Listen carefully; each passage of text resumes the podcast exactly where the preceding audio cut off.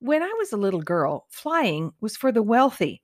Airline ads from back in the day show meals that include roast beef carved on a tray pushed down the very wide center aisle.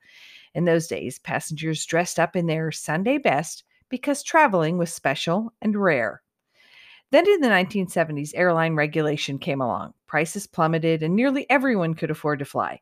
Families who could only afford long road trips were able to pay for cross country flights. Airlines added more seats, crammed them together, narrowed the aisles, and over time eliminated hot food for all but first class passengers. It's not unusual to see passengers in gym shorts and t shirts, and even pajamas and slippers. Airline terminals suffered much the same fate. Madding throngs of travelers cram into waiting areas and jostle for boarding position, lugging wheeled carry ons and overstuffed backpacks.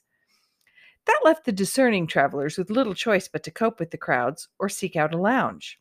If you've considered lounge access but opted to save the one day entry fee, you're missing out on some great chill time before a flight.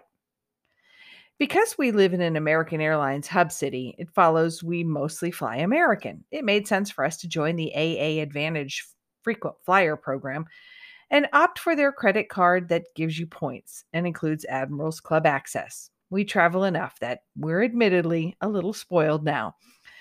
We like to take morning flights whenever possible, less chance of a weather related delay. The Admirals Club has recently offered freshly made avocado toast, so we check in early and snag the delicious snack along with a fresh cup of coffee.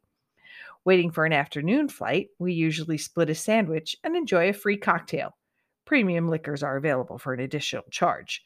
Due to COVID, the selections are less varied, but there's usually something to please our palates.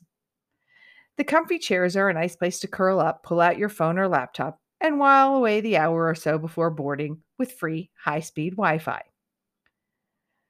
Hydrating in a very clean lounge shower was a special treat between long flights a few years back. If you're flying internationally, the lounge is a really great place to go for a long layover. I've taken a nap in a dark room with recliners, refreshed myself between two long flights with a free shower, and even enjoyed a hot meal and drink in an airport lounge. Most airlines offer day passes if you want to try it out.